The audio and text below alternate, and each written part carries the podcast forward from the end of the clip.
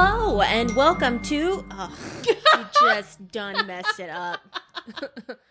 Hello, welcome to Gloom and Bloom. This is Christine. This is Taylor. That got real aggressive the second. I know somebody Hello. was like, "Well, hi." Now that we're off on the wrong foot here, how's everybody? We're gonna start this out with a little ASMR. oh yes. Hello and welcome to Bloom and Bloom podcast. Anyway, how are you, Taylor? I'm here. Yeah. I know. I just feel like it's barely not January anymore and like nothing's going on. Everything's gross looking. Yeah. Nothing's happening. No. Nothing cool is going on. Except for my baby turned one. Oh yes. Do tell me about it. Oh my gosh. Well, she's she's one. I'll have to post some uh pictures to my Instagram and people can see. But She's so tiny. uh she's so teeny tiny and she we did a little photo shoot with her. oh. you saw the pictures and um she hate she gets like very nervous of other people she's a big mama's girl and so the literally the only thing that got her through the whole photo shoot is like i'd set her down on the ground and she'd keep trying to climb like crawl towards me and she'd be crying and so i'd set her down and i'd turn on harry styles music for a sushi restaurant and immediate grins Aw. harry styles is the only reason we got through that photo shoot He's- Same. He's the only reason I made it through the Grammys as well. Ooh, right? But uh, she she had a good birthday. She have a big birthday party with all of her BFFs. Not yet. So we're, I mean, She's one. well, I've done big birthday parties for my boys. Mm-hmm. And I just think because it's winter, because my boys have summer birthdays, and Mm-hmm. It's it's, just more so fun. easy to like do something big that's outside and you Yes. can have as many people as you want. And for winter birthday, I'm like, I don't want 100 people in my house. No. I love everybody, but I just, it's too much. But I also hate everybody. So I just love everybody. I'm just kidding. I hate everyone. No, I just um I like get too overwhelmed by like hosting in my own space. I understand. And so I'm like, oh, maybe we'll just do something smaller for like with family and a couple people. right. But we're gonna do it on like Saturday and we're doing a small world themed. All Oh my kids have had Gosh. themed birthday parties for Disney. Yes. Annan had a Jungle Cruise birthday. Perfect. He wore a skipper's outfit. I wore a skipper's outfit. we had tiki torches everywhere. We grilled every single kebab that the Bengal barbecue serves. We had a slip and slide down this giant hill in our backyard. puns all around. Puns all over the place. We had a fake waterfall so people could go to the backside of water. it was wonderful. Declan's was a splash mountain theme, and we just did it as a splash pad. Perfect.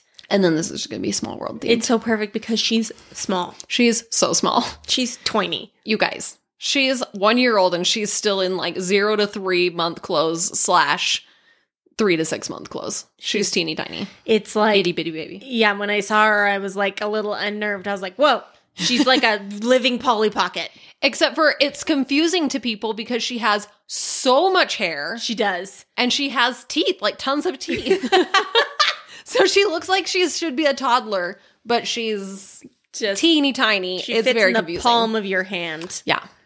So Well, good. I'm glad she had a Yeah. good day. Remember last year when we double recorded for like a million weeks in a row, so you could have time off. it was so that's wild. crazy. That was that long ago already. worth it and now it's so far in the past I know. Now when we have to double record, we're like, oh, what are we gonna do I know, which we're doing today. So um we also had our live chat this weekend Whoops. which if you're a part of our patreon um sorry you're never going to see it because we forgot to record it but it was so fun. it was so good i probably will do something where like i just give you a brief summary of what we talked about because i feel like we touched on some important things did. We had some really good combos. I know. My Like- sister was like, "Oh, I haven't watched your thing from Saturday yet," and I was like, "Well, and you never will." and you never will. And it was a fun conversation, but I do feel like there were a cute couple things. So maybe I'll like make a little video and I'll post it just like covering a few things. yes, give you a freebie. But when we were doing that, even for those who aren't on Patreon, we always get some weird snacks to Yes, eat. we do For our murder it's chats called and murder snacks. chats and snacks. And um, I brought watermelon Laffy Taffy. It was horrible. Horrible. It was so because disgusting. I was feeling nostalgic of the ones that had like the seeds on it. and I remember those fondly. and oh my gosh, it's so bad. And we were eating some other candies with it, so I thought maybe that It was tainted a bad it. combo. I tried it again today just to test it out. Still bad. Still terrible. Why I was like, wow, I really don't like that. Like I can't even describe it. Like Play-Doh, maybe. Yeah, it wasn't good. But we were also eating conversation hearts. Yes, Which I like conversation hearts. they're good. I was telling Taylor they remind me of my sister who has a Valentine's Day birthday. I was like, conversation hearts remind me of Kim. What's up, Kim? Yeah, I feel like I like a lot of the controversial candy though. Oh yeah, you like candy corn. I like That's candy the most corn, offensive of I like- all the corn. Tootsie Rolls. I I, like Tootsie love Smarties. I don't. I wouldn't eat it. I ate Smarties like a I year mean, ago and I got sick. Do I go buy them? No, but if I happen upon some, I'm like, these are great. Mm. like a candy dish with Smarties in Yeah. it. Give me that. Yum yum. I don't eat a lot of candy, but mostly because I just like would rather grab the biggest bag of chips and down those in I am one a hour flat. Big chip fan. but if I have candy, I'm like, I always go for something fruity, never chocolatey. Mm, I like chocolate. And I love sour type candies, but not warheads because those hurt my jaw. Those are yeah. They like hurt. Yeah, they do hurt your jaw. Yes. Like in your like throat. I got some for our Halloween candy this last year. Bad idea. And so my kids were loving trying them. Oh, and yeah. Annan keeps them in like a boss. He doesn't even make a face, which is so confusing. You're like, are you? And okay? so I kept telling my husband, I was like, why does he not even make a face? He's like, they're only bad for a second. So I was like, okay, me and you, we're doing one right now. so we did it. He was fine. I course he was. literally was like, ah, and I had to spit it out 15 different times. and he's like, you just have to keep going. And I was like, I can't. Like it's making my mouth water right now talking about it. So It hurts I'm like, bad. if somebody kidnapped Jared and tries to torture him for information, he will never break. he will never break. If somebody kidnaps you, make you eat a warhead, you will break so fast. I will. I'll be like, I can't do it. I can't. Here's all the the atomic codes. I'll tell you everything you need to know. I was telling somebody I used to get my eyelashes done, right? Like Yeah. forever ago. I was like, if somebody wanted to torture me for information, all they would have to do is make me get my eyelashes done. It Yeah. was my own personal hell. And you're It like, but I'm hurt. doing it. It was uncomfortable. My eyes were red for like a week after because they were super sensitive. I had to quit. I dare you. I dare you to do the eyelash extensions that are so full that I send you. I know we've seen them where they're so full. They're on the eyelash extensions They're on the touching top. their nose to their cheekbone, Yeah. and not a single centimeter between them. No, and they were on the top and the bottom. Don't Yes. you remember? Like her eyes, I was like, they Oh, look they're like bright they red. hurt so bad. they're bright red. It's so bad. So it Anyway, was kind of a random tangent, but yeah, sorry about that. weird candies. Mm, Always fun. Thank if you for bringing us have back a to weird center. candy you love, I would love to hear what your favorite weird candy is because I know. I'm trying to think. My only candies that I even will choose are the Albanese gummy bears. oh, those are so good. so soft. That's like the only candy. and I'll they're really great eat. flavors. Yeah, they're good. Yeah. I just like the original though. yeah, no. But I mean They like, have like the tropical ones or something. I can't yeah, I haven't remember. tried those. They're okay. But I feel like even like compared to other gummy bears that are like the same flavors, they like are more flavorful and more soft and so it's Yes. Mm-hmm. just like the better choice, you know. And I love me some Cadbury eggs, which are out right now. Yeah, see, I love those, but Yes. I eat them like I eat them in very minimal qual- quantities. I just Oh. I I'm not a chocolate person. You know those like chocolate advent calendars? Yeah. Jared's mom gets them for all of us every year, and I'm like, "It's too much." And Jared's like, "What are you talking about? It's one tiny square a day." And I'm like, Can't "I handle it. can't. It's too much chocolate." Can't hang. So like, I would like it takes me forever to finish it. I don't know why. You're not one of those who breaks them all open, eats them all the first day. Definitely not. I don't know. If it was a chip calendar, Oh my gosh, it would be game over. Oh, No. Uh, I would love a chip advent calendar. who makes that? we do. Yes. We at Gloom and Bloom have a chip advent calendar. It's just one chip in every every pocket. You're like, has in this a been? zi- in a Ziploc bag. I think we need to We've sell made these it on our ourselves. website. We're like, here's one Cool Ranch Dorito. But don't worry, we wore gloves and a hairnet when we prepackaged all of these for And you. then as I'm like, we'll do like a little ad for it, and I'm like putting it in, but then I'm like licking my fingers off before grabbing another. Why do I love this so much? It's just all the different flavors of Doritos, and it's like a guess There are every day. so many flavors. There are, there are, but you have to guess every day. Like, this- oh gosh, I don't know. Sweet chili lime. That's I love the sweet, sweet, spicy chili. oh, I haven't tried those. They're the purple ones. Mm. You ha- you brought some the other day, but we didn't eat them. Salsa We're- verde. Yeah, those are your fave. Yeah, I love them. They're like just spicy enough. Nice, But I love. I'd like to see. Them We in know advent that I calendar. love flaming hot. no, you do. You do love that. Yeah, Just like one flaming hot Cheeto in the whole thing. we just like the tiniest nugget of a flaming hot Cheeto in a Ziploc. but you know what the worst day is? The day you get a Frito. oh, Disgusting. That will that's like a battle. have when you to tried start the the, day. Takis? No, I, they look so they look foul. so scary to me. I've never tried them. I know Jocelyn likes them s- occasionally, and I'm like, "N- no. You need to give them just one. if it doesn't end with Edo, I won't have it. Cheeto, Frito, Taquito. Dorito, Taquito, Pringle. Pringo. Millie loves uh, sour cream and onion Pringles. I'm gonna I'm gonna make this happen this year. I like this idea. Would Is it you for like Halloween? Is it a Halloween advent calendar? a- Cute. Like scary chips. Yeah. They have like spooky names, all of them. Gosh, can you? We're this is imagine? we're giving birth to a gorgeous idea. You here. guys, the first merch you'll get from us is a weird one chip a day calendar homemade. homemade Oh, on a poster board. It just, Made with, like, has them Sharpies. stapled to the poster board. This is the dumbest thing we've ever talked about. It's the best. We've been sorry, I'm just gonna keep going. We've still been watching White Lotus. oh yes. Are you So still in the good. first season? Uh yeah, no, we're on the second. Oh, okay. Yeah, I'm we like- have to discuss off the air. No spoilers, but so good. But I I was cracking up at Jennifer Coolidge because she's just like so insecure and such a clinger. And sometimes I feel like that. I feel like I am a clinger. I love when she bursts into tears. Yes. her crying is so So good. spectacular. I love her so much. I love it. I love it. So There's a new movie with uh, Jennifer Lopez, Josh Duhamel. Yum! It's called Oh. A Shotgun Wedding, okay. and uh, she, I think she's the mother-in-law, Jennifer Coolidge. She's in it. oh, is she? Yeah, it's on Netflix. I wanted to watch it the other day, but Todd vetoed it. But uh, it looks funny. It's like Rude. about a wedding, a destination wedding, and the whole wedding gets taken hostage. That That's, sounds wonderful. that's all I know about it. I'm in for that. I know. And Jennifer Coolidge is there. I'm there. So good. But yeah, I'm enjoying it.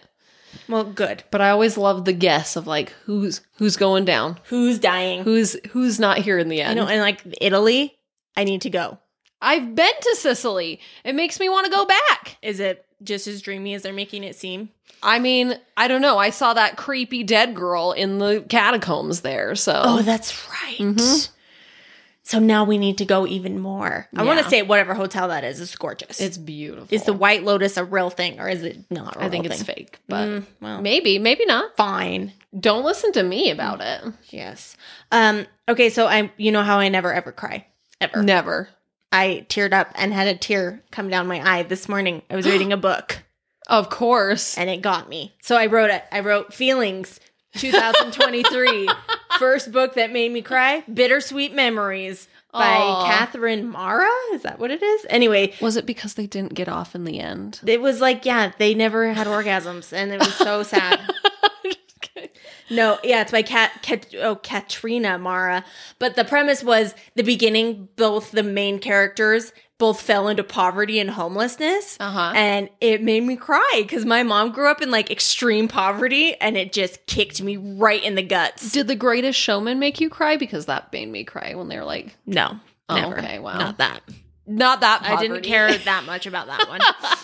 but no, yeah, it was like that where you're like, wow, we take so much for granted. Oh, totally. Oh, Oats. wonderful. If you guys don't know, Christine started a bookstagram. You should I go did. follow her. Okay. Uh, yeah, so it's called uh, Red Smut Hut. and her her bio says no one outsmuts the hut and then it says what you uh I this is where I review books of considerable length, yeah like from Akatar. That's how they describe a penis every time. So He- good. He what is it? like he stroked his considerable length.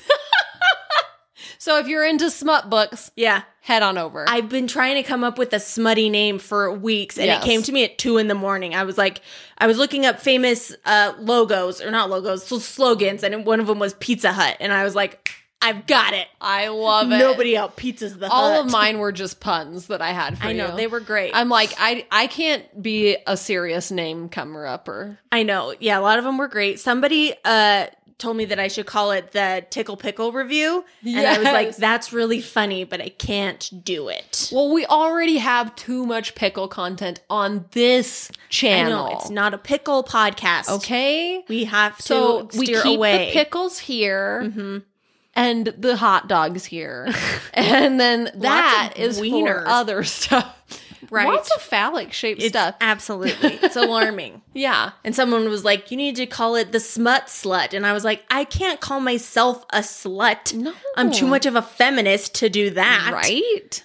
If you identify as a slut, though, I mean, like, good for you. Yeah. No. Totally. I do a little bit, but you know, a little Not bit. publicly. Just privately. privately. oh my gosh. Anyways, do you have anything else?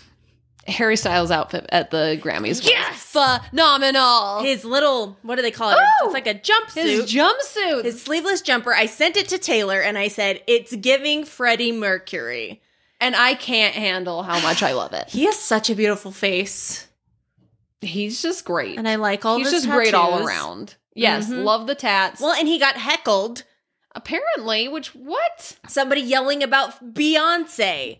Beyonce has got to be so embarrassed. Right? Not she's wonderful. By the way, if you didn't know, she won the most Grammys anyone's ever Yeah, won she's last like night. past the record. yeah, like of her whole career, she's won more Grammys than anyone else. But so she's not doing badly. But right. apparently, it's not like she, keeps, getting snubbed. no, she keeps getting drug into these things. I know. it's such a problem. I know. Everyone would be like, the "Please beehive is too chaotic. Oh my gosh, seriously, What are Um, Harry Styles fans called? I wonder. I actually don't know. St- style heads? I don't know. Harry. Harry Styles. Just That's his name. That's his name. Yes, He's like, I am a Harry Styles. Oh, I'm trying to yank out my thing over here. um, the only other thing I have to talk about is uh, this week my gr- my mom tried to show my grandpa our podcast. Oh, yes. Mm-hmm. Um, and uh, it just happened to be the episode where Christine was talking about dildos over and over again, and then. So she turned it down for a little Right, bit. 'cause She's yeah. like, there were three She's like- mentions of dildos. It was a bit much. And then she got brave again and she turned it back up. And I was talking about gladiator sweat being drank. And so people could be hot and horny. and And Grandpa's like, this is wonderful. yeah, he's like, this is so nice that she does this. so, What's your grandpa's name? Kenneth. Kenneth. Yeah. I don't think he'll listen again, but I uh, doubt it. Kenneth. he doesn't even have a cell phone. So, Oh, bless his heart. Yeah. Did you know my brother's name is Kenneth? Oh, yeah. Does your he just grandpa- goes by Kenny. Right. Is your grandpa Kenneth? People It- call him Kenneth. I think just Ken. Ken. Yeah, Yeah. Kenneth is like it feels like a mouthful, but really it's not. No. You know what's a mouthful? My name because it has nine letters. When Millie wants, Oof. Millie's like, "How do you spell Christine?" and I'm like, "Ugh, just write mom. It takes too long." just right Christ. yeah, just write Christ because like even though it doesn't have that many syllables, like Josephine yes. Oh has like the same amount of letters as mine, but it seems longer, right? totally. No, Christine has far too many Oh letters. my gosh. I'm just I'm petitioning to change my name where there's no vowels, just consonants. Like you'll just- get it. I just wish you had my last name with your first Oh my name. gosh, can you imagine how It's many too- are in your last name? 10. I had to count. There are far too many. Well, when I was a Cox, it was amazing because I had this crazy long first name. My last name was like mer Yeah. C O X. Why didn't you ever just go by Cece? I don't know. Nobody ever called me that. But Cece Cox. CC CC like uh, Sea Dog Run CC Cox. C C Cox. C Cox. Stand. but they were also my mother's initials, so I don't think it would have worked. Nah. because she's Then Todd's mom also has a C initial. So my girls all have a middle C initial. Mm-hmm. Oh, Boom. yeah. So badass. I love it. C's all around. Love it. Oh, okay. Anyways, are you ready? I'm ready. How long have we been talking? For 20 minutes.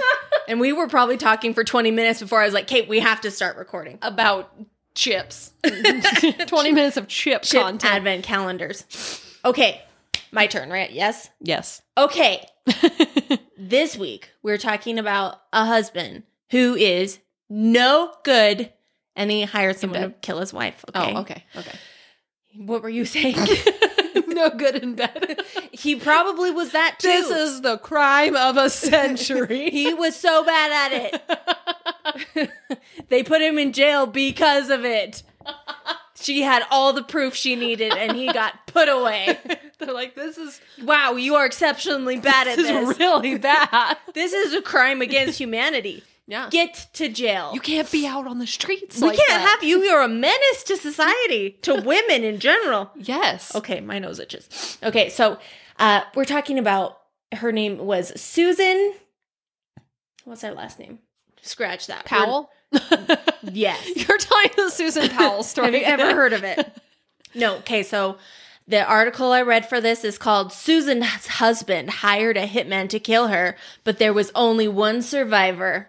Her. Oh Yeah. Yes. So we start off with a 911 call, and he says, the neighbor says, We have an intruder next door. The intruder was in a bedroom with a hammer, and the woman who lives here thinks she may have strangled him. He was down when she left.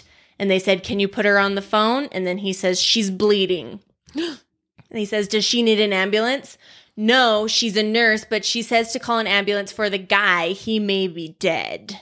Uh oh. That was from a 911 call in Portland on September sixth, two 2006. Mm.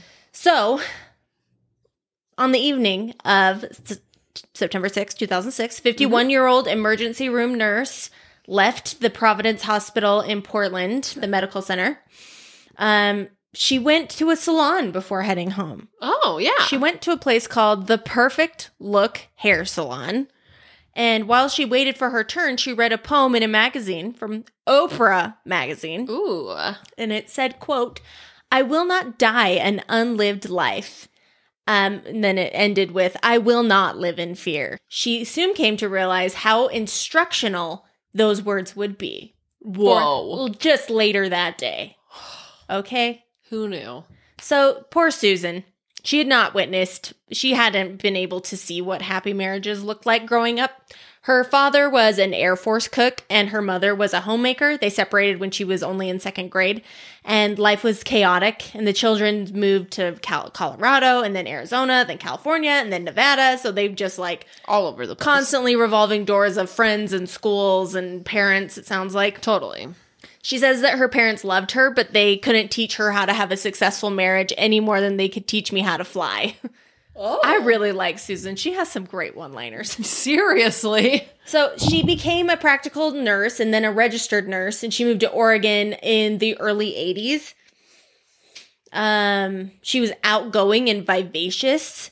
She was like loud, boisterous.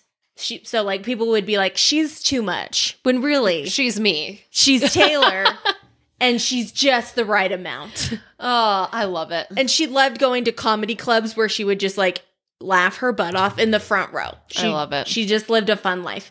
So in 1988, a friend and Su- and Susan's mother, they both paid for her to take out an ad in the Willamette Week newspaper. So she wrote that she was quote someone different. So it was only a 65 word ad, and it said that she was 33, overweight, but not over life, and she was seeking uh, a male who wants more out of a relationship than just slender. And so Yeah. then she received a reply back that said, because she said that she was someone different. And he said, Hi, different. My name is Mike. I'm a 39 year old male and I enjoy m- most things in nature, from wandering the ape caves at St. Helens, Mount St. Helens, um, to walking the beach at sunset. I don't want anyone to introduce themselves as a 33 year old male. Hi, I'm a 33. I'm George, a 33 year old male human being. I'm like, wow. Wow. Thanks for clearing that up for me. Thank you for that. So she spoke with him. His name was Mike Knutson. Uh, they spoke on the phone, and um, it's stupid. All these, it, they're stupid. the whole story. We're done. This whole story is dumb.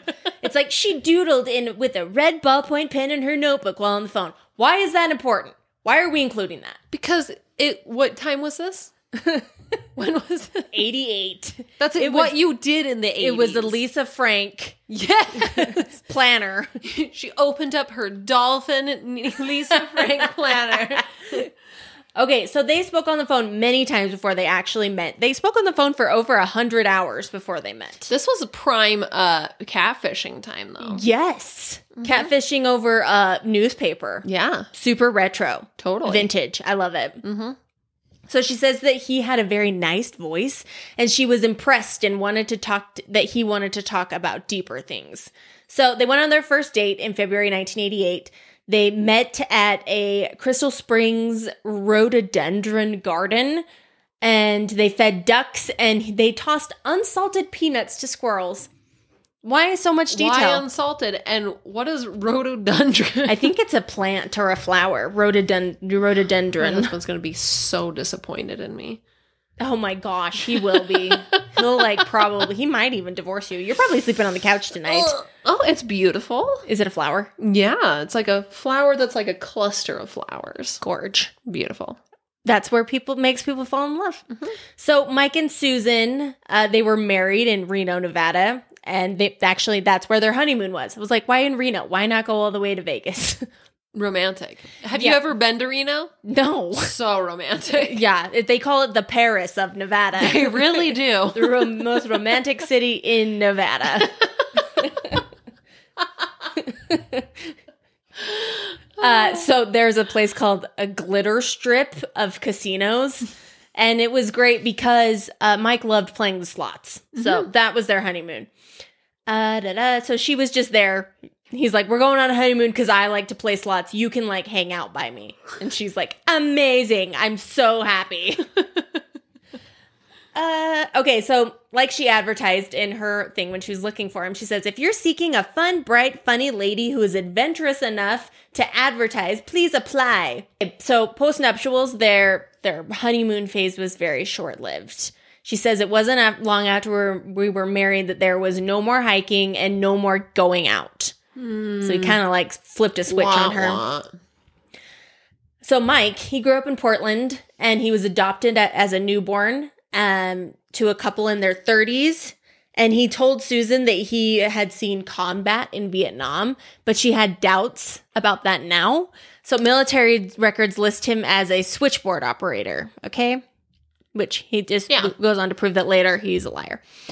Within a few years of the wedding, Mike got a new job as a janitorial supervisor at Oregon Entertainment, which is like an adult fantasy uh, video place. Okay. Cool.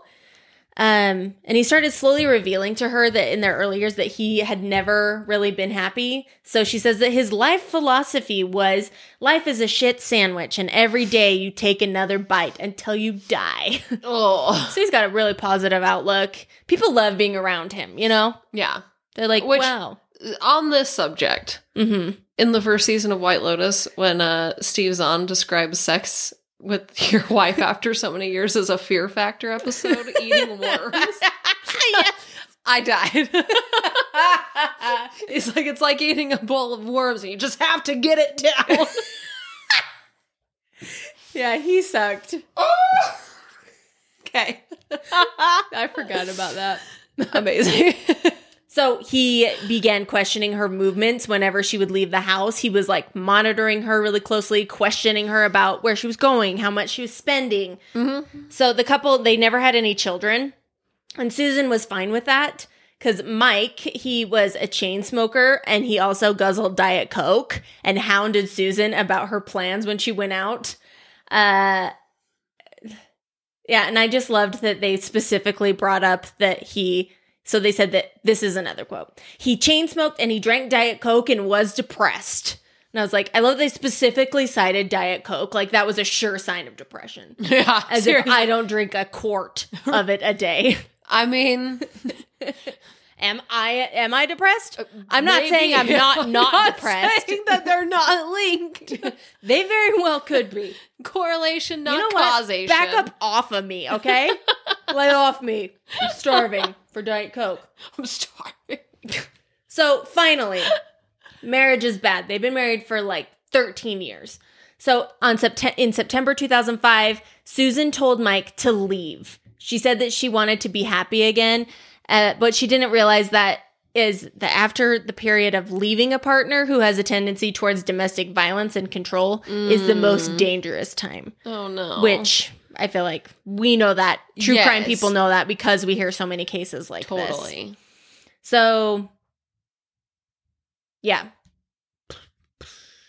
So there is the fear of what he will do when he finds out that you have left, or the fear that he will carry out a threat to harm you, your children, or others, or I feel that he will carry fear that he will carry out the threat to commit suicide if you leave. So this is just like statistically what happens a lot of times when a spouse leaves Yeah. the abuser. So she leaves the salon after she reads this Oprah quote about how I will not live, I will not die an unlived life, or she will not live in fear. So then she's like, I feeling myself, I just got my hair did. yeah. I just finished work. I'm a nurse. I probably saved like 45 people's life. I don't know.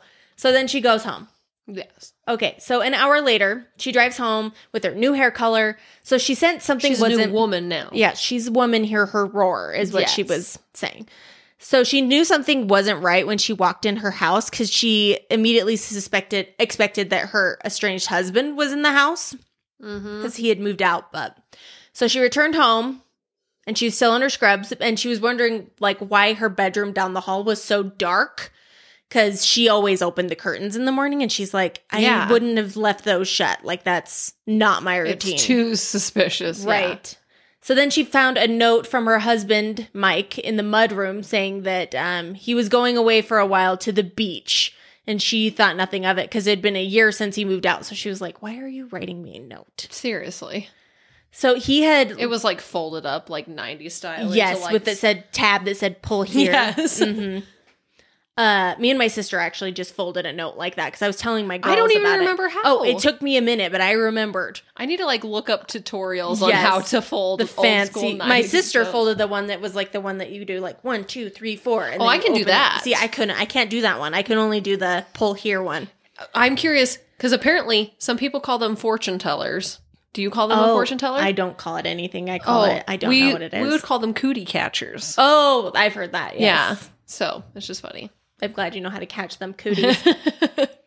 okay, so he had moved into his father's house, but she had never changed the locks or the alarm code. Ugh. Not smart. So he had no right to be in her home, but he apparently got it all set up for what's about to happen. So she's looking around and she noticed that the curtains that she had opened that morning had been drawn shut and her bedroom door was also shut, which she's like, that's not what I do. Yeah. And she also s- said that she's thinking it was odd. Okay, so when she opened the door to her bedroom, she was met by a filthy, long haired, bearded stranger with a hammer in his hand. So he like lunged at her. He was wearing like yellow dishes gloves, what? rubber gloves. They're like up to the elbow. Yes, holding a hammer. And so Susan, she like hoped that her self defense training that was mandatory at the hospital uh, for like, she just hoped it would kicked in instinctively. And she knew uh, to keep him close to prevent him from swinging the hammer. And uh, so the classes, we should take some classes. We should. I just think We should, host some classes. Yes, that would be so fun. Have a meetup where Yes. we go to a kickboxing place or something Oh my gosh. and then we hand out chip advent calendars on the way out. It's a goodie bag. We, if you're in for this idea, say hiya on our Orlando's house. Yes. Last week, last week we said if you know what the fuzzy worms are called, Say, "I know Mm-hmm. I know worms." worms, and someone did, and it made you made our whole lives. you you did. made my I was smiling about it for days. she knows worms. she knew about it. hey, that video was dazzling. It was. I'm still confused how they work. I still have no recollection of those worms. Someone commented and said, I had one of those, but I could never get it to work the same Oh way. man. Um, Yeah. Okay, so this man, his name was Edward Haffey. He was a 59 year old person. He had a lengthy criminal record. He had worked as a custodian at the same adult video store under the husband Michael's supervision. He was addicted to crack and he was desperate for money and would do anything to get his hands on some. So she her husband had paid him $50,000 to kill her in a murder for hire scheme. Oh my gosh. So on that night in September, the Haffy was his last name. He looked her in the eyes and smiled and slammed the hammer into the side of her head. Oh my gosh. He hit her over and over again, and blood was just like pouring out of her skull. No. So she realized that this wasn't a burglary and that he was there to kill her. She like put all the pieces together very quickly. That's terrifying. Yeah, so she fought for her life in their bedroom, but she said that she felt like a really strange calm because she had worked as an emergency room nurse for 30 years, disarming injured men, cracking people's chests to perform heart massages. And then I wrote, mm, sounds relaxing. My heart could really use a massage It's like, right oh, now. my heart is like so sore. It's a little Got stressed knot out. In it. Yeah. Yes, he worked these knots out of my heart.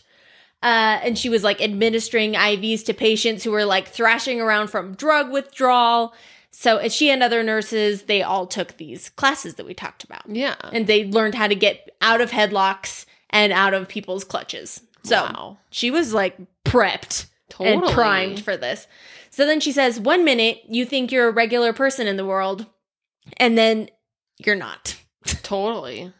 So she was only five foot four. She was five feet five inches shorter than the man who was attacking her. She had two bad knees from repeated surgeries and excess weight, but she outweighed her attacker significantly.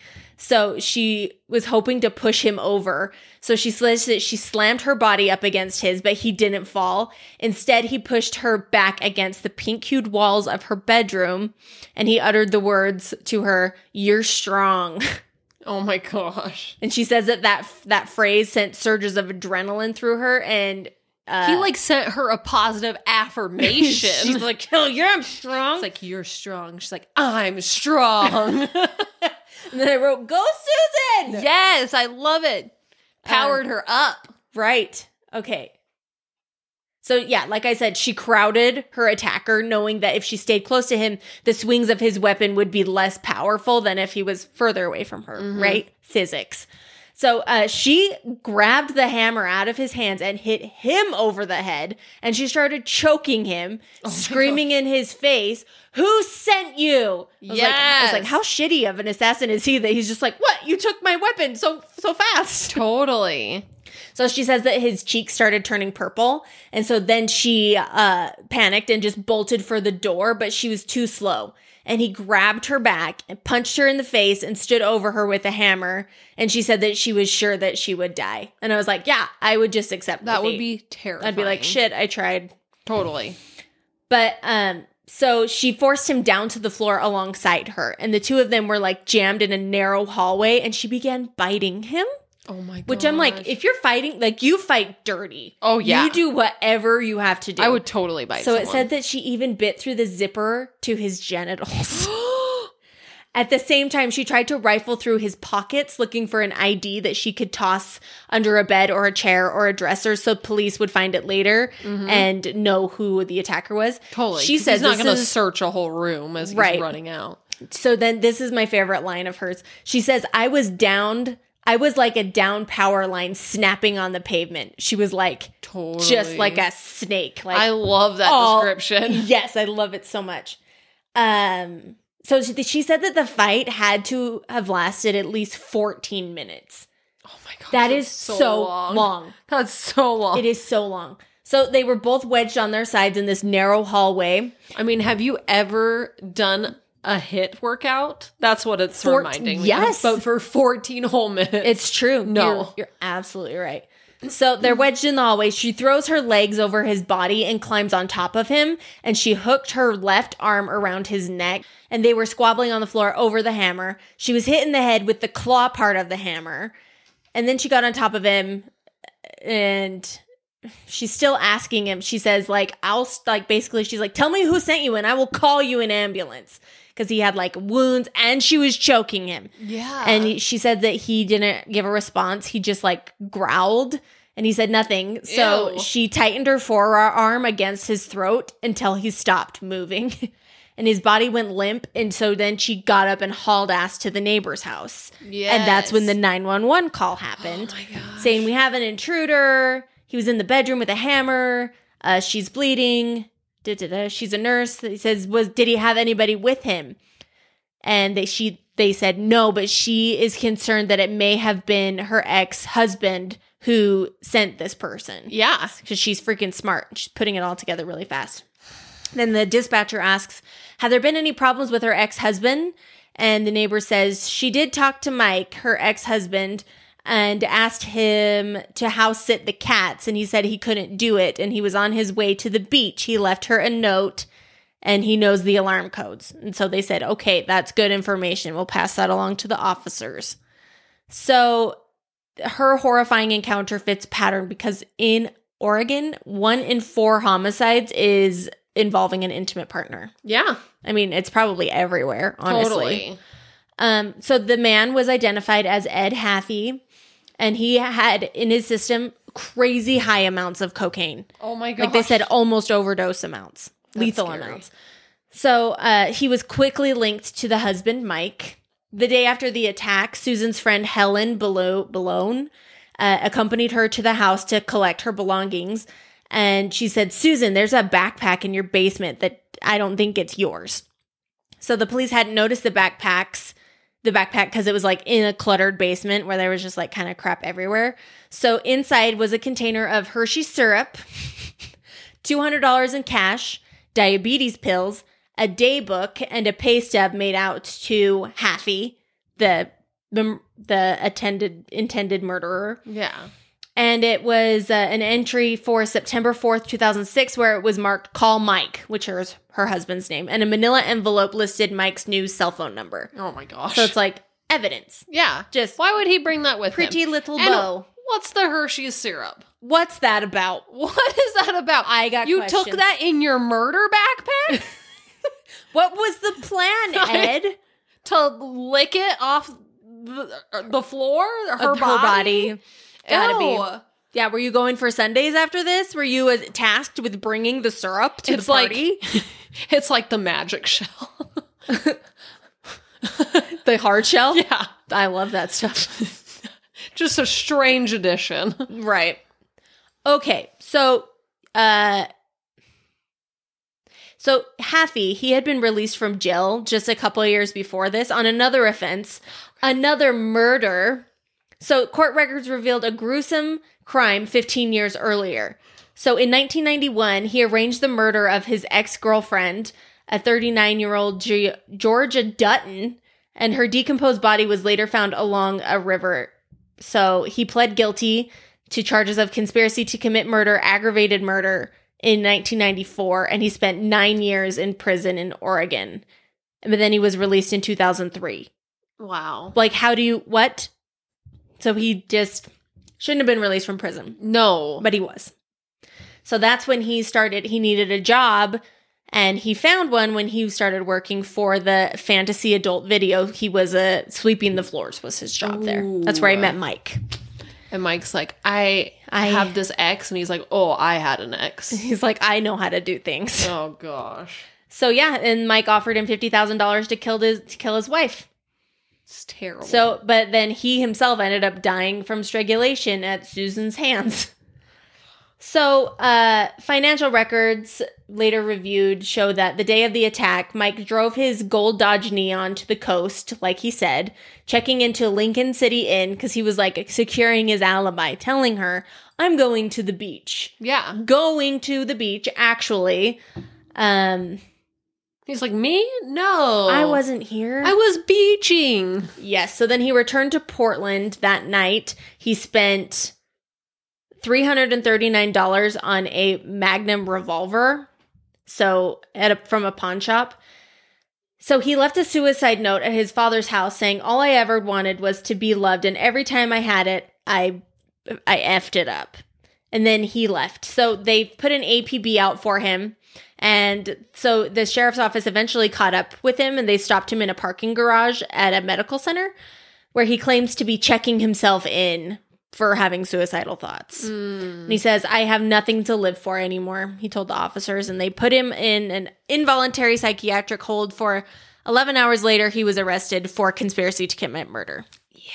I have transcripts from when he was arrested. The officer says, At this point, what I'd like to do is re Miranda rise you, your Miranda rights. And he says, You're not going to believe my side of the story. And the officer says, Why is that? I haven't heard your side of the story. He says, My side of the story is so effing off the wall. What? Yeah. And so he the the authorities didn't buy his pleas for innocence or his alibi that he had been at the beach. So he'd lost his jobs weeks oh sorry, he'd lost his job weeks earlier and he had no place to live. Susan had named her brother the beneficiary of her life insurance policy and Mike knew it, but Mike and Susan had paid off their house and it was worth about $300,000 and the house would be his if Susan died. Totally. So he's like, I know how to fix my problem. So at the time of his arrest, detectives already had employment records from the fantasy adult video proving that the murderer and the husband knew each other. Yeah. So um, he denied that he's like, I don't know him. I didn't do it. Just because I know the guy didn't mean I had anything to do He's with just it. really protective of me. I barely know the guy. right. And there were no signs of forced entry into her home. Yeah. And the security records show that somebody disabled the alarm and she was at work. So obviously, who else does it leave, you know? yeah, not everyone knows that code. Yes. Um, so Mike was imprisoned, even though he pled guilty to soliciting the murder. Um, he says that he only issued the guilty plea to reduce his sentence. And so he was set to be released on September 14th, 2014. But so they had to, they were like reducing prison numbers, like whatever. So his, it was, he was letting, getting let out on good behavior Mm. but he never showed remorse and ma- maintained his innocence and said that he was just a victim of an unhappy marriage. But luckily, he never got to be free because he died in June 2014, three months before he was due to be released. I Ah, was like, that is some Thank karmic justice. goodness, yeah. Um, okay, but where is Susan now? yeah. So now she goes by Susan Walters, and she's never been the same since this happened. I can can can't you imagine. can you believe it? No. So she filed for divorce the day after he was arrested. She braced herself. The once bubbly, daring uh, lady now felt like a, she says she felt like a broken plate glued back together. She sat in restaurants with a view of the door and she changed her driving route frequently so to make sure she wasn't being followed back to her house. She was just like paranoid now Yeah, because she's like, how is he going to hire somebody to kill me from prison? totally. So now she lives with the horrible understanding that her husband hated her enough to kill her and that he was only after money from the house, which uh, she lived knowing that she lives with the knowledge that she's only alive because another man is dead and this a stranger to her, someone who was motivated by greed and poor intentions. So then she's feeling really guilty about killing someone, I'm sure. So she got a letter from the hitman's aunt saying, Although this was a terrible thing that happened, no one in this family has any bad feelings towards you. You did what you were forced to do, and in doing so, you spared many from the same trauma you experienced. Yeah. So they're like, Yeah, he wasn't a good guy. She says, I'm doing a life sentence for picking a bad husband. Um, but one thing remains clear. She says, I didn't choose death, I chose my life. Yes. Mhm. She says, if you feel like, wow, I don't think I could do that, she said, you can. You're way stronger than you know. I'm sure Yes. that's true. Snaps. I get so nervous because I don't know. And obviously, people go into like this fight or flight, but I always feel like I would just be like, I'm done. freeze. I don't know what to do. Yeah. oh, flight is my go to, and I wouldn't be fast enough. Yeah. Um, okay, so as preparation for her, her husband's release, because he was supposed to be released in 2014, she relocated to a new Portland home in like a super secluded cul-de-sac. She put gravel all around her house, allowing Yeah. to hear footsteps or cars or anybody coming up close. That makes sense. She went to a nearby shooting range to get brush up on her gun uh, skills. She says, if he came here, he was not going to get close enough to hurt me. Good. Yep. I wouldn't trust him either. That would be so stressful. Yeah, seriously. So yeah, Michael never admitted his guilt. He claimed to uh da, da, da. yeah, so he just basically till the end of his days he said that he was the victim here. so Poor- anyway, poor that's guy. that's Susan. Why can't I remember the last name? It's so long. That is the story of Susan. story of Susan. Hang on, why can't I find it? Hang on, I would need to have it for the soundbite Yeah, at the you're end good. here.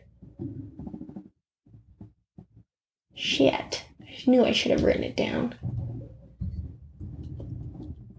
Okay, that is the story of Susan Knutson, Oh yes. the badass survivor. mm-hmm. Boom. My sources were uh, a WWeek.com article called. Hang on, let's go to. A hitman came to kill Susan Knudsen, and she survived. He didn't. Yeah. Uh, by Beth Slavic. And then a MamaMia.com article called Susan's husband hired a hitman to kill her, but there was only one survivor. Her by Caitlin Bishop. And an NBC.com article called uh, Intruder Strangled by Nurse was a hitman. What? oh my gosh. By Associated Press. Okay. Thank you. Amazing. And good night. Thank you so much for sharing that. I love people who just like are so good at fighting back and they Mm-hmm. like they go back to their training and they're like, oh, ch-" even people who Oh, yeah. haven't had training who just are like, I'm not giving in to this. Yes. I know, like we were just talking about before we started recording about how your son went to swimming lessons, went to swimming lessons, and then panicked, got in the water, forgot everything he knew. Yeah, and I was like, you can't do that. That's Yeah. the whole reason. I know, so it's like amazing that she learned the skills and then they came in clutch. She didn't panic. Absolutely. So Oh my don't gosh. panic. Keep your wits about you. Absolutely. Think of massaging hearts if you feel scared. I'm so proud. Channel of her. Susan. channel the Susan within yourself. Yes. You know. All right. I am telling you the story today Me? of the Cardiff Giant. Have you heard of the Cardiff Giant? Uh it's a statue, right? No. Then no. Maybe. I don't know, actually.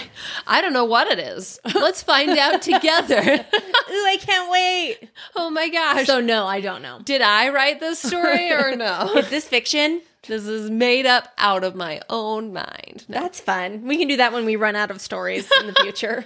I'm like, anyway, uh, I made this up. once upon a time, there was a girl.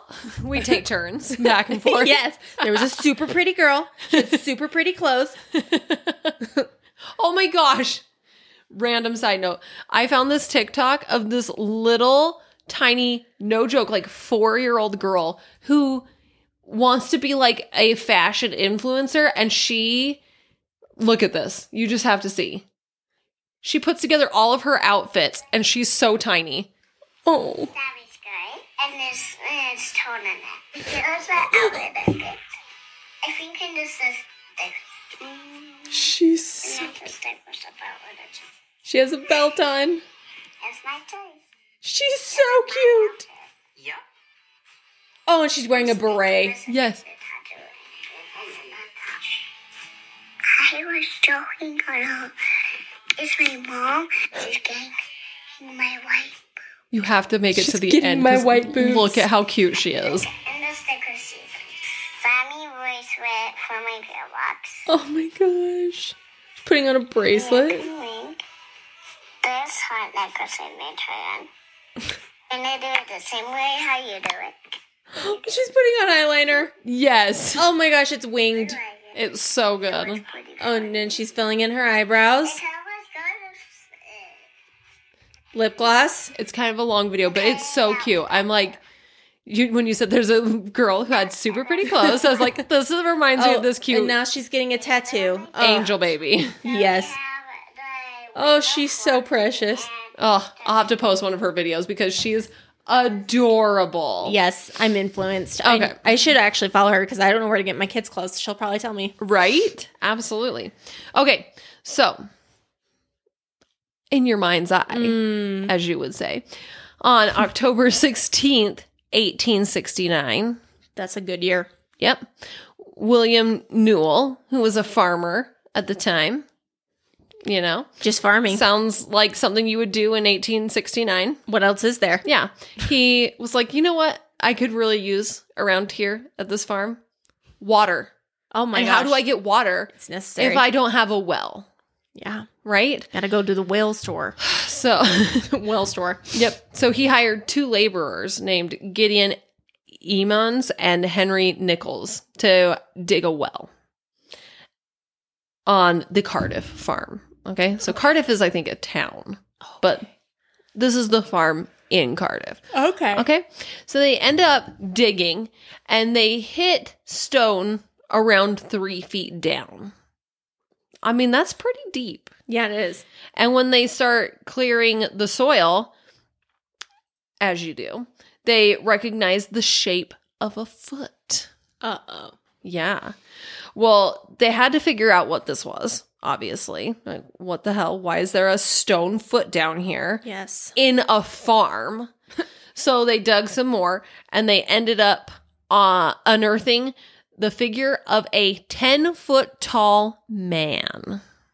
Whoa. What is Too that? many feet. That's tall. too many feet. I mean, I've seen some pretty tall, like basketball players, and I don't even think they're 10 feet, but that's like, You saw that one at Insane. Disneyland. I did. I wonder how tall he is actually. Probably like seven feet. I once worked with a guy who was, I'm not even joking you, like seven or eight feet. It felt so tall. And I was like, I can't. tall people, man. Attention seekers. It's They're too just much. like all they want's attention. Right? That's all they want. So one of the men supposedly said, I declare some old Indian has been buried here. Oh. It's old timey talk. I don't know. Turn to stone and that's it. Yeah. So now, after they found this 10 foot tall man, the news started to spread like crazy through Cardiff. And hundreds of amateur archaeologists and spectacle seekers headed to the tent um, that Newell had set up. Mm. So he set up a tent over the giant, apparently to they were like we got to see what's going on over here and it was such a sensation that men left their jobs and women caught up with their babies and children in numbers they all hurried to the scene where the interest of that little community centered Oh yeah. In a So- small town, things like this will shut down they're the like whole place. what is happening yeah they're like a, a stone man 10 feet tall what and it's sign us up. again, it's 1869. Probably nothing is happening. Nothing is happening. You don't have your phones. No. Everyone's whispering to each other. Yes. So they run. This was hot shit. Oh yeah. So it sounds like maybe Cardiff was already known for its like fossil deposits in the area. So a lot of people assumed that the body was an ancient man that had been petrified by the waters of a nearby swamp. Oh yeah. Well, So like stone statue. we've heard of like Petrified bog man. bodies, right? They kind of do that. Ooh, that kind of gives me the creeps. Yeah. Ooh. And uh early examinations appear to confirm this theory. So Syracuse Space Science confirmed this theory. Syracuse Space Science lecture later declared that the giant was not a man, but rather a statue, possibly carved by French Jesuits. I don't know what that is. Centuries earlier. Mm, statue carvers? Sure. artists. I don't know. Yeah, So- artists.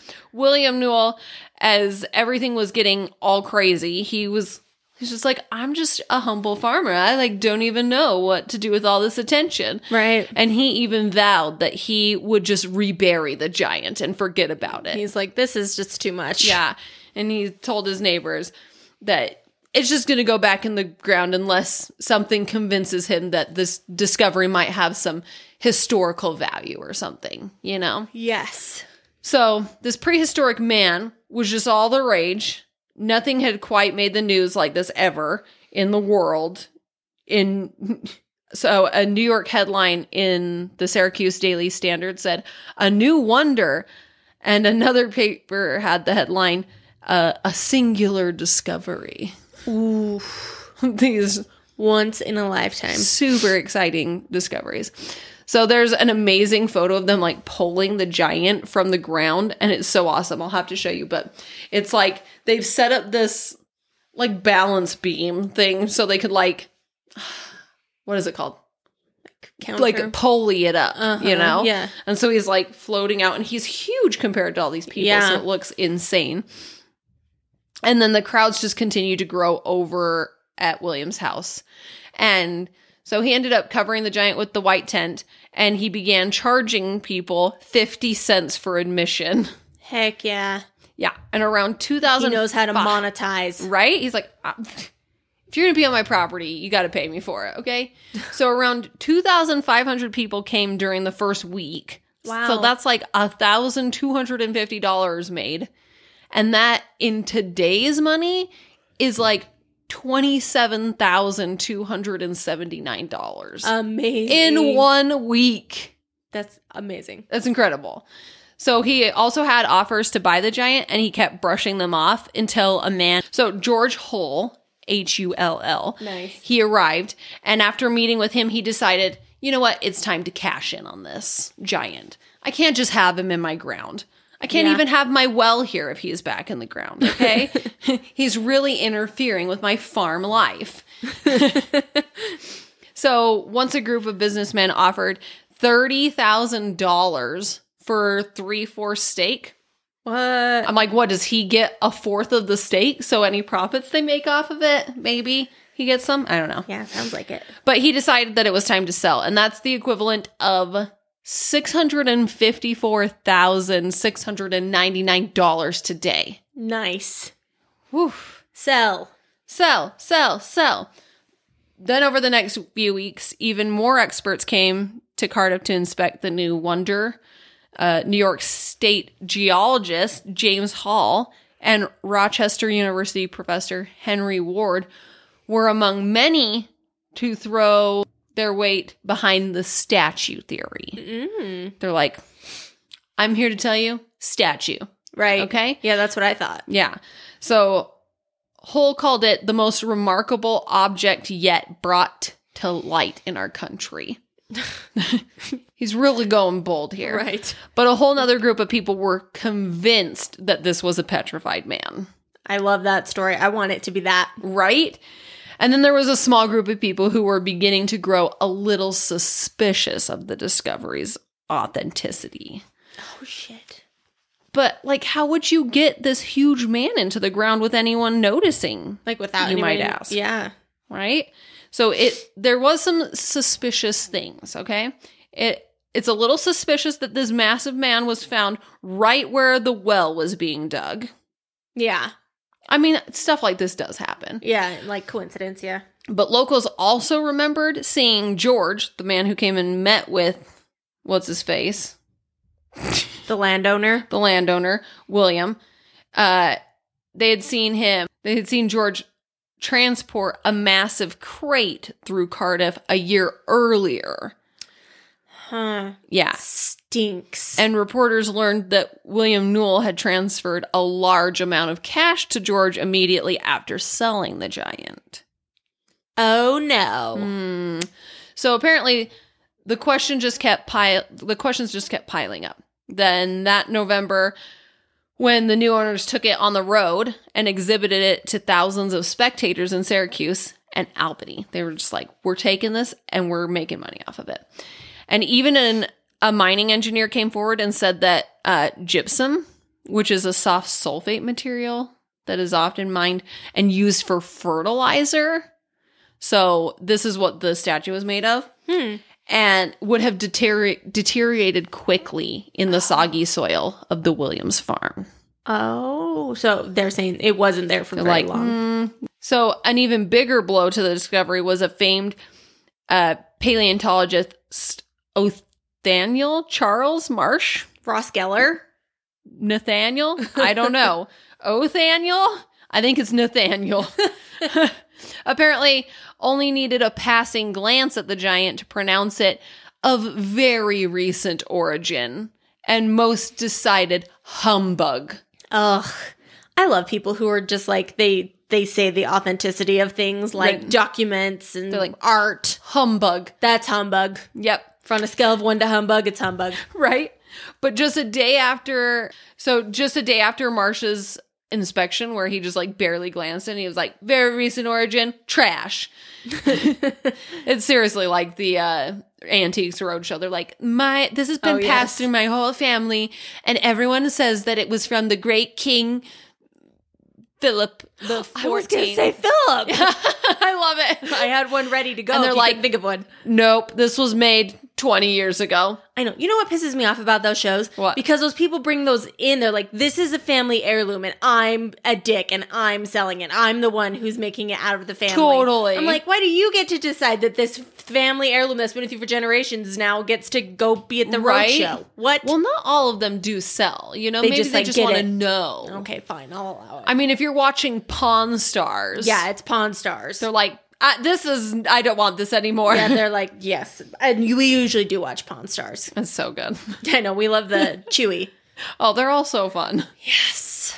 So after his inspection, where he brushes it off, uh, the circus man and showman P.T. Barnum viewed the giant. Know him. Do you know Oh, him? Have you know seen the him. Greatest Showman? Yes. Oh my gosh.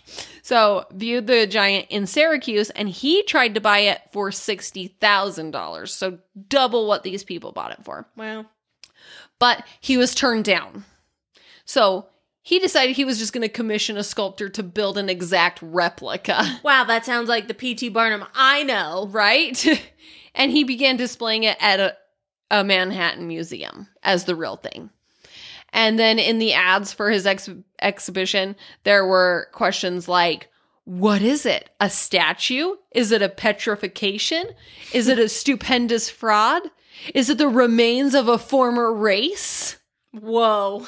Those are all exciting options. You decide. if I pick it's a petrified man. it's a choose your own adventure. That's so, I love a choose your own adventure statue. It's so good.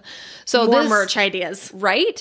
So this drew giant crowds to PT Barnum, and it even started to outsell the original, which is wild.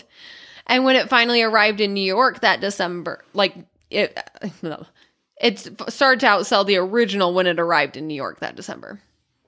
So the guy who built the fake one ended up making several other copies, and by the end of the year, a half dozen Cardiff Giants were being exhibited around the country. So now it's like they flood the market. Yeah. And now it's like now they all lo- have lost their value. Good job. Yeah, everyone's like, I've got to have my own Cardiff Giant. Do you know what would look great in our backyard, dear?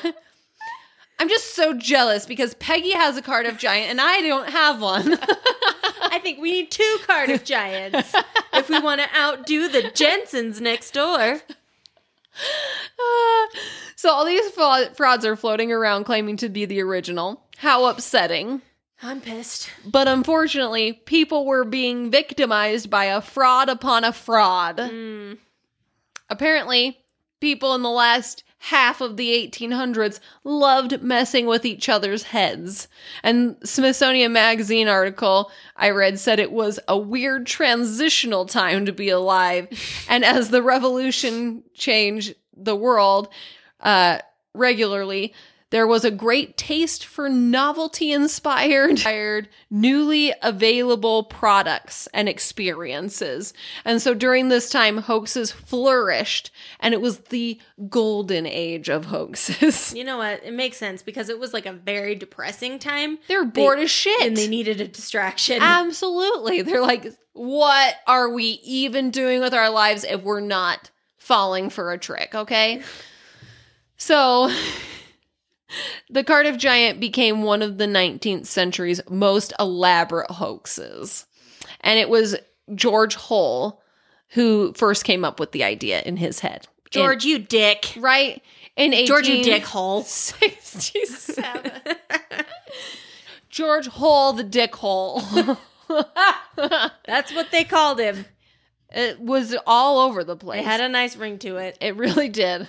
So Ge- George was a cigar maker by trade, and he was a staunch atheist and skeptic. And he went on a business trip to Iowa and got in a big debate debate with a revivalist preacher. And apparently, this debate made him uh, like taken back because the preacher had a very literalist reading of the Bible. Mm. And there was a particular passage from the book of Genesis that stated there were giants in the earth in those days. Oh. Yeah, so after this big debate, he just laid in bed and he couldn't believe it and he wondered how he would be able to dupe the faithful by making a stone giant and passing it off as a petrified man. Great. yep. Good idea. And so he thought that if he could do this well enough, that he would be able to strike a blow against religion and hopefully make a lot of money doing so. Hey, two birds, one stone. right? So over the next two years, he spent around three thousand dollars in an attempt to make the said giant, which that's a lot of money That for the is A lot time. of money. so he traveled to Fort Dodge, Iowa, and he bought a five-ton block of gypsum, and he apparently told the people who's buying it from uh, who he's buying it from or something that it was it would be used for a statue of the late Abraham Lincoln. Gorgeous. They're Yeah. like, love that journey Like, for oh. you.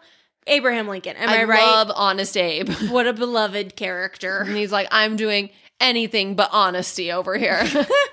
Wow. Using Honest Abe as a beard Oh. for your fraud. Weird. as an Abraham Lincoln weird beard. Weird beard. Uh, so then he shipped the giant block to Chicago to a marble marble dealer. Dealer. I can't What speak. are you? What are you dealing? Marble. marble marble dealing who agreed to help with the scheme in exchange for some money of some of the profits and then even better george himself posed as a model for the pair of sculptors and they spent the late summer of 1868 making the gypsum Dealing? Weren't into they like, wait, does that giant kind of look like George to you guys? they're like wait wait a second well just wait let's see if i can find this thing because it's great making the gypsum into an artifactual anthropolog- anthropological wonder so the statue uh they molded it into the shape that it ended up being a naked man laying on his back with his right arm grasping at his stomach, one leg crossed over the other, and the face had a mysterious half smile. But did he pose for this? Whoa, Like- that's a dick. That's a dick. That, and all the ribs are showing. I have lots of questions. If you're gonna make a statue, why not make him doing a cool pose? you don't think that's a cool pose? Uh, no, he looks like he's holding his wee wee, and then he's got his hand behind his back like he's gonna poop his pants, it does look like he's gonna poop his pants. and his knees are like bent, like he's, Like he's holding his pee in. yes. It's very strange. He just ate Taco Bell. He doesn't feel well. he has the shits real bad. It was George after he ate Taco Bell. They're like, that's how he was standing. What was the Taco Bell of the time, do you think? In 1867. Uh, we did this last week. We were talking about Gruel? porridge and gruel. I it don't was even an know. oily gruel made Ew, with oily. I didn't They make were- it. They had squirrels on like a spit over a Oh. fire. That's what it was. There you go. So that's what he looked like. And then what they did to make it look more aged was they doused the exterior with sulf- sulfuric acid and it gave it like the eroded type look. Uh, Yeah. And then George even drove this is extensive, okay? George even drove pins into the body to give it the look of skin pores. stupid. Yeah. And then in the end, the statues stood more than 10 feet tall and it weighed almost 3,000 pounds. Wow. Yeah. Just why go to all the trouble? Yeah. So now that this amazing giant statue is made, he needs to figure out where he wants to put it. yes. to be found. So he went to William Newell, who was a distant relative and farmer, and he basically swore him to secrecy and, you know, made a deal with him that he would get part of the profits or whatever. Mhm. And then he shipped the giant in an iron sealed box Great. which seems so insane. Can you imagine how expensive that would be to ship? So much money. And iron? Yeah. Iron's not cheap. And the thing weighs 3,000 pounds. Yeah. Ugh, so I guess he just thought because it was a small town and maybe there would be, like, I don't know, less onlookers Maybe. that of this giant thing being transported or something. But then it was said that on a chilly night in November 1868, uh, they buried it near the barn, which digging a hole is not easy. Especially a 10 foot, at least three feet deep, because that's how Minimally. It's like, yeah, it's pretty intense. That's so much. No tractors. No. But yeah. So it's a giant freaking hole. And they even wedged it underneath some roots. Oh, So it looked like it was had been there like under the dirt for they centuries. really did the most. They really did. He's like, I'm going to show this preacher what is up. Seriously. And the preacher's probably just like, see, there were giants. I don't know. so there's no way they could have done that digging in one night, right? No, no, there's really no way. I feel like they had to have started digging. Unless they had like 20 people. totally. So I feel like they had to start dig- like digging way before they buried it. Yes. I don't know. But where are they storing it in the meantime is my question. In Yeah. the barn? I don't know. Maybe. Well, apparently, after they finished burying it, George went back to his home and kept working on his cigar business. And then, after a year, he wrote to William and told him that it was time to resurrect the giant. And then, cue the discovery. George coming to chat with him, deciding it was time to sell, et cetera, et cetera. Right. Then, by the early 1870s, it had turned from a subject of fascination to a subject of ridicule because everyone knows now it's fake. And there were people who were still fighting for the fact that it was a really old artifact, but there were more and more things popping up all over the place uh, and more facts that it was hard to deny that it was real. And then, uh, or deny that it was fake. And then even George started publicly bragging about having engineered the hoax. What a stupid idiot. I, I know. He's like, it was me. know. Just like, what a waste of time. right? And then it all finally fell apart that February when the newspapers printed confessions from the Chicago sculptors, Hey, you know what? Nobody ever confesses to things like this. right? So that's kind of a big deal. Hashtag brave. bravery of those Chicago sculptors. And it said that the people who bought the American Goliath, they kept exhibiting it for a few years after that, and the crowds just started to decrease more and more over yeah, they're time. like, oh, cool. yeah. But by 1880, it went into storage in a barn in Massachusetts. And it sounds like it even got owned by a bunch of different people and even toured the carnival circuit. And then it was eventually sold to the Farmers Museum in Cooperstown, New York, which I believe it's still on display there. Oh, hey, cool. Mhm. And then I also believe that the unauthorized copy made by P.T. Barnum is also still being displayed at Marvin's Marvelous Mechanical Museum in Farmington Hills, Michigan. Cool. Let's go. So cool. So George made so much money with this hoax. I think he I think he alone made a total of $20,000 off the giant. Nice. So he of course thought maybe he could do it again because it was such a giant Oh Giant success, the first time. So he, in 1877, he built a seven foot tall giant with a tail and he buried it in Colorado. And apparently, this one didn't work out as well. Well, Oh, yeah, they're like, bro, you already did this. Right? You think because this one has a tail, we're going to fall for it? exactly. Again? But it was quickly exposed as a hoax and he lost a lot of money. And So then it dumb. said that he died in obscurity in 1902. Wow, what an idiot. Yeah. But he was always proud to the day he died that he once fooled the world with the Cardiff Giant. And the Cardiff Giant remains one of the 19th century's America's most famous hoaxes. Wow, congratulations, man. There you go. You've done it. There is the story of the Cardiff Giant. the weird naked giant Who lying in had the ground diarrhea. who had diarrhea who George posed for. Do you think he laid naked on the ground? Uh, He must have. And they're like carving, and he's like, "No, bigger, bigger on the That's what I was penis." just thinking.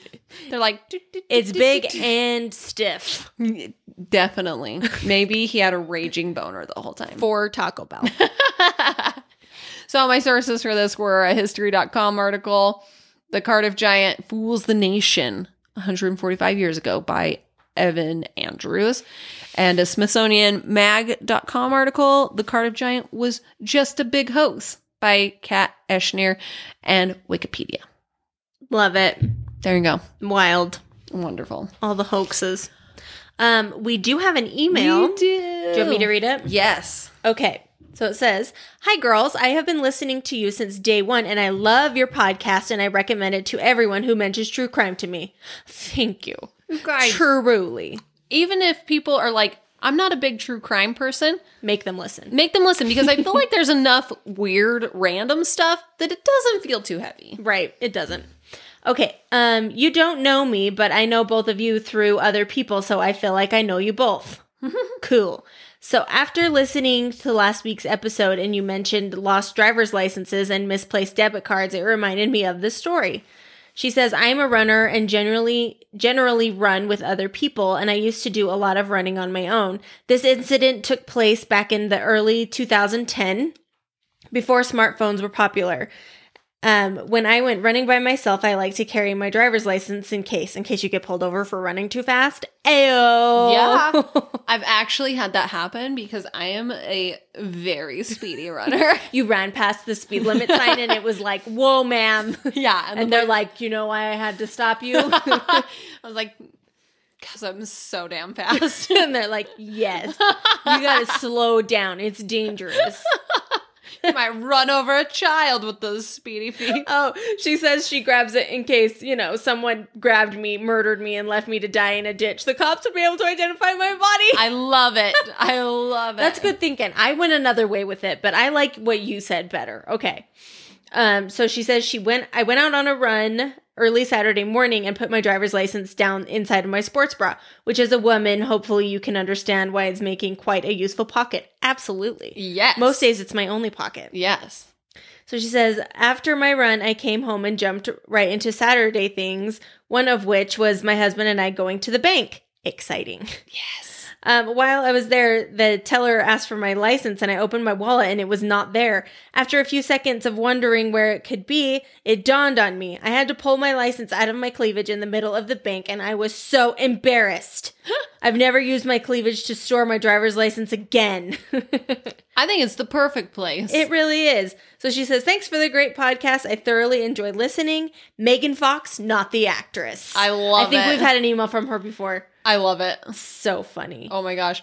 Uh, my friend sent me a TikTok today that was talking about how a girl always has a charged earbud in her ear. And she's like, You better believe that if I go kid- get kidnapped or something, I'm swallowing this AirPod and I'm hoping my family's smart enough to track down the last location of my AirPod.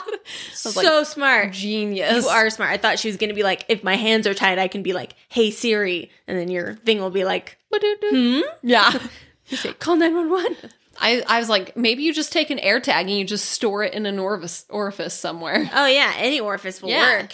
You're like, find me. Find my orifice. That's what the app is called. Husbands everywhere. They're just hunting you down for your orifice tag. Good lord. Oh my gosh.